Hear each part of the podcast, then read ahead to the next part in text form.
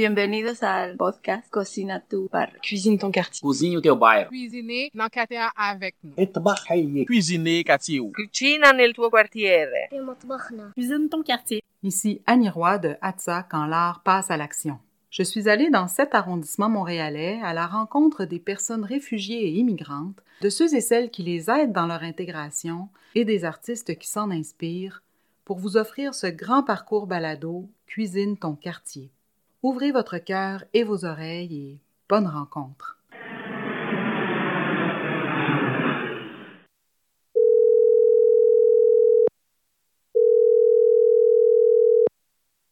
Bonjour Christine, Oui, bonjour. vous allez bien? Oui, ça va bien, vous? Oui, ça va bien, merci. J'aimerais savoir si vous avez un, un mets, un plat que vous aimez cuisiner ici qui vous fait penser à votre pays d'origine? Et qu'est-ce que vous cuisinez? Comment vous l'avez adapté ici? Je suis arrivée au Canada venant du Rwanda. Je suis rwandaise. Et dans mon pays, je pourrais vous dire que je ne savais pas faire à manger. Je ne préparais pas. Et tout ce que j'ai appris, je l'ai appris ici au Canada. Et même tout ce que je prépare jusqu'à présent, c'est le mieux que le père de mes enfants m'a appris. C'est quoi que vous mangez? Je mange plus haïtien. C'est quoi votre mets préféré haïtien? Le mets préféré haïtien, c'est plus le riz collé. Ça veut dire du riz mélangé avec euh, les petits pois. C'est le, le mets que j'ai appris ici au Canada parce que chez moi, je ne préparais pas. Bonjour, je m'appelle Christine Kilibi. Bienvenue dans le balado Cuisine ton quartier, Ville-Saint-Laurent. Je suis née au Burundi, mais j'ai grandi euh, dans le pays de mes parents, qui est le Rwanda. Et puis pourquoi vous, avez quitté le Rwanda?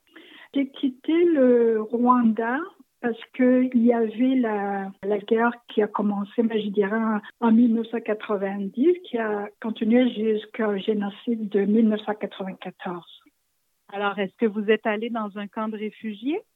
Euh, non, non, non. J'avais eu la chance d'avoir un visa touristique. J'ai quitté le, le Rwanda directement au Canada, puis j'étais accueillie par mon oncle maternel.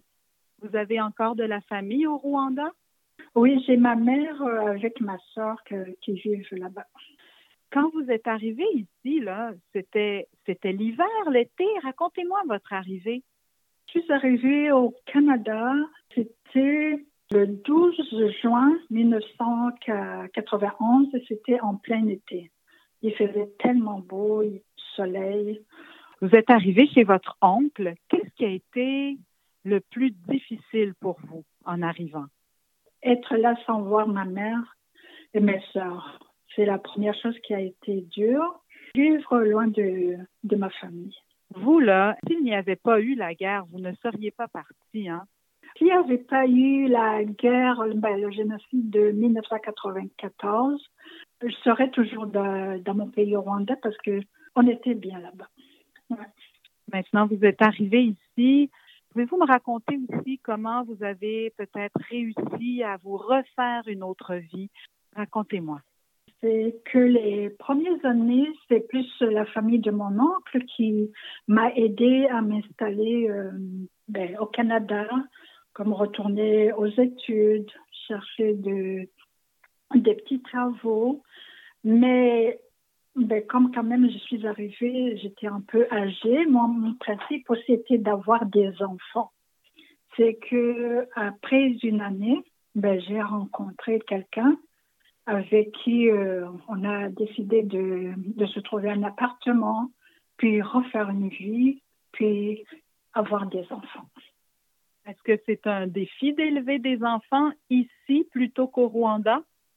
Ben oui, c'est tout un défi hein, parce que euh, je dirais la vie ici au Canada, c'est pas la même chose euh, qu'au Rwanda.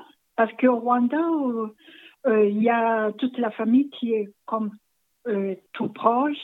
Et puis, on avait ce qu'on appelle des domestiques. Ben, les domestiques qui font la cuisine, d'autres qui s'occupent des enfants, d'autres qui s'occupent du, du jardinage. Euh, ici, c'est tout un défi. Ça m'a donné la force d'être la personne qui je suis maintenant. C'est-à-dire?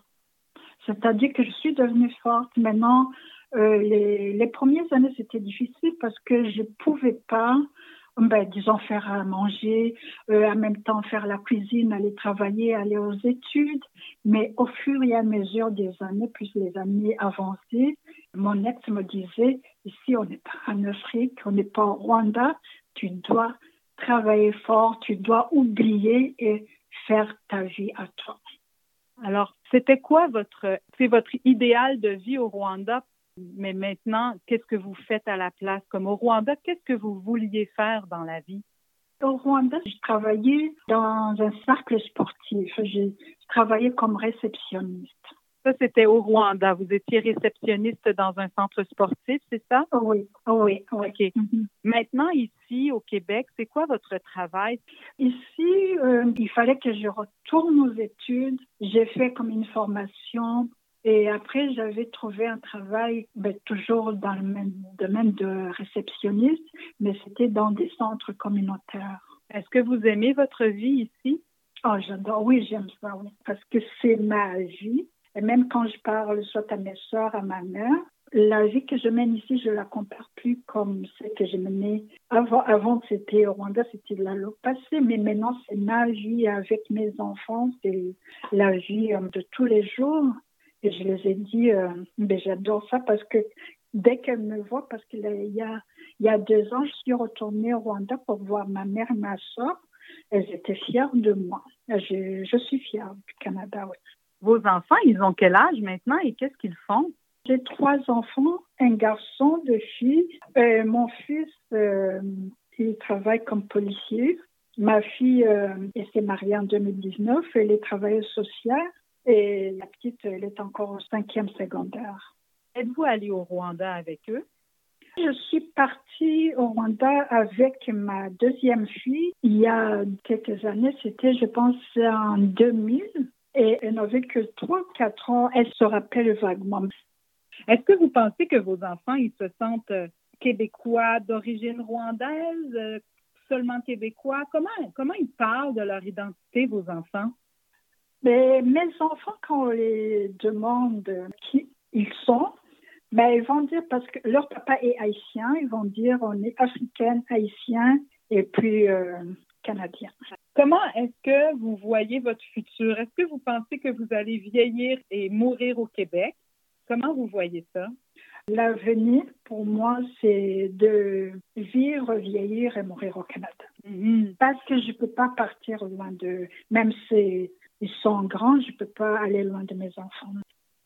On dirait que vous, vous vous sentez bien chez vous ici. Est-ce que vous trouvez que vous, au niveau de l'éducation des enfants, au niveau euh, religieux peut-être, est-ce qu'il y a des choses pour vous qui bien différentes ici que chez vous qui, qui sont plus difficiles d'adaptation ou euh, au début en tout cas? Avec mes enfants, je, je les parlais, je, je les parle, je les parlerai tout le temps de l'éducation que j'ai eue chez moi. Moi, j'ai vécu avec des parents là où il y avait euh, une certaine liberté, mais ça, j'en abusais. Par exemple, ma fille va me demander, maman, est-ce que je peux sortir? Mais à condition qu'elle me dise qu'est-ce qu'elle va faire dehors? Là, je vais être d'accord. Moi, j'y vais avec l'éducation que j'ai eue. Parfait. Donc, vous, Mhm. vous avez quand même une famille ici avec votre oncle et tout ça. Et puis, euh, mais vous n'avez pas votre mère et votre sœur. Mais, euh, mais pourquoi eux sont restés là-bas? En 2019, ma sœur est venue du Rwanda, elle est venue me voir. Ben, elle était contente de la façon dont je suis installée ici avec mes enfants, tout ça. Mais comme elle, elle a déjà refait la vie au, au Rwanda, elle se trouve mieux au Rwanda. Ben, merci beaucoup, Christine. Parfait, merci beaucoup. Au revoir. Au revoir. Merci encore de votre écoute. J'espère vous retrouver tout au long du parcours balado. Je vous dis à la prochaine.